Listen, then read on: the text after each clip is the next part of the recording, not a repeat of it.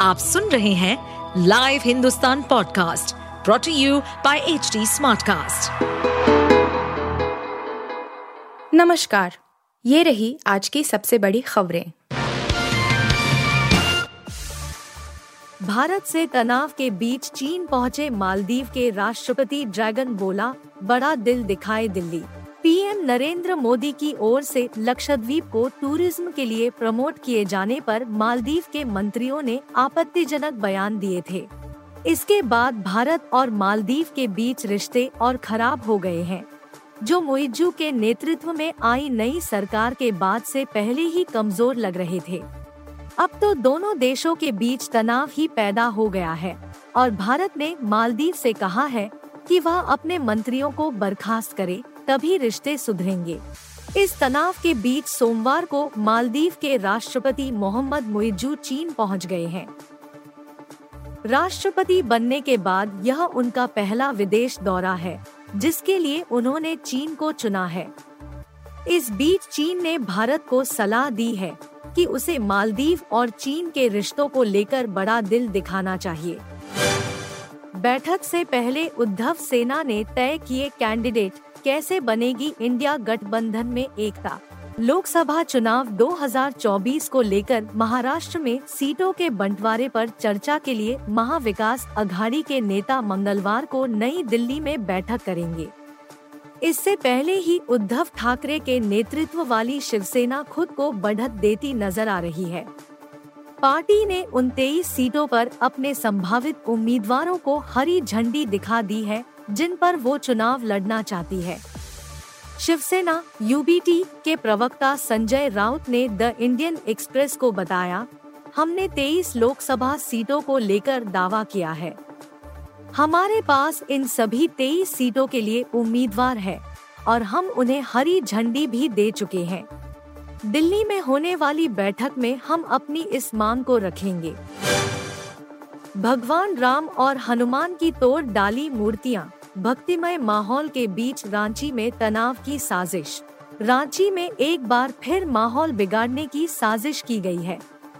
राजधानी के बरियातू में डीएवी स्कूल में एक मंदिर में तोड़ फोड़ की गई है।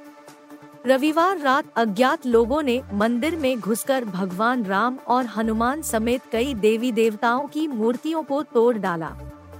सुबह पुजारी मंदिर पहुँचे तो क्षतिग्रस्त मूर्तियों को देखकर हैरान रह गए। घटना की वजह से इलाके में तनाव है। पुलिस मामले की जाँच में जुट गई है। मंदिर में तोड़फोड़ ऐसे समय पर की गई है जब अयोध्या के राम मंदिर में प्राण प्रतिष्ठा को लेकर माहौल राममय बना हुआ है। देश के अन्य हिस्सों की तरह रांची में भी घर घर पूजित अक्षत पहुँचाए जा रहे हैं। यात्रा के बहाने डेढ़ करोड़ लोगों तक पहुँची बीजेपी, चुनाव से पहले कवायद।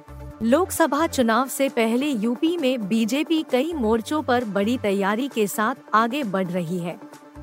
एक तरफ़ 22 जनवरी को होने वाली राम मंदिर प्राण प्रतिष्ठा के चलते देश भर में राममय माहौल बना हुआ तो दूसरी तरफ़ विकसित भारत संकल्प यात्रा के बहाने बीजेपी कार्यकर्ता 3 जनवरी तक प्रदेश के डेढ़ करोड़ लोगों के साथ संपर्क स्थापित करने में कामयाब रहे हैं। विकसित भारत संकल्प यात्रा की शुरुआत प्रधानमंत्री नरेंद्र मोदी ने की थी। भाजपा के आंकड़ों के मुताबिक पार्टी ने 15 नवंबर से लेकर 3 जनवरी तक करीब डेढ़ करोड़ लोगों से संपर्क किया गया है। एनिमल हिट हुई तो भड़की कंगना, बताया रणबीर के साथ काम क्यों नहीं करती? कंगना रनौत ने अपने लेटेस्ट ट्वीट से संदीप रेड्डी वांगा की फ़िल्म एनिमल पर निशाना साधा है। उन्होंने नाम न लेकर इशारों में बात कही है। साथ ही ऐसी फ़िल्में चलने के लिए दर्शकों को भी दोषी ठहराया है। कंगना ने लिखा है कि उन्हें लगता है कि मूवीज़ में फिर से महिलाओं को नीचा दिखाने का चलन लौट आया है। कंगना ने अपने ट्वीट में सलमान खान, अक्षय कुमार और रणबीर कपूर के साथ काम न करने की वजह भी लिखी है। उन्होंने कहा कि महिला सशक्तिकरण के लिए उन्होंने ऐसा किया है। आप सुन रहे थे हिंदुस्तान का डेली न्यूज़ रैप, जो एच टी स्मार्ट कास्ट की एक बीटा संस्करण का हिस्सा है। आप हमें फेसबुक ट्विटर और इंस्टाग्राम पे एट एच टी या podcasts at hindustantimes.com पर ईमेल के द्वारा सुझाव दे सकते हैं। इस पॉडकास्ट पर अपडेटेड रहने के लिए हमें फॉलो करें एट एच टी हम सारे मेजर सोशल मीडिया प्लेटफॉर्म पर मौजूद हैं। और ऐसे पॉडकास्ट सुनने के लिए log on to W W W dot H D smart cast dot com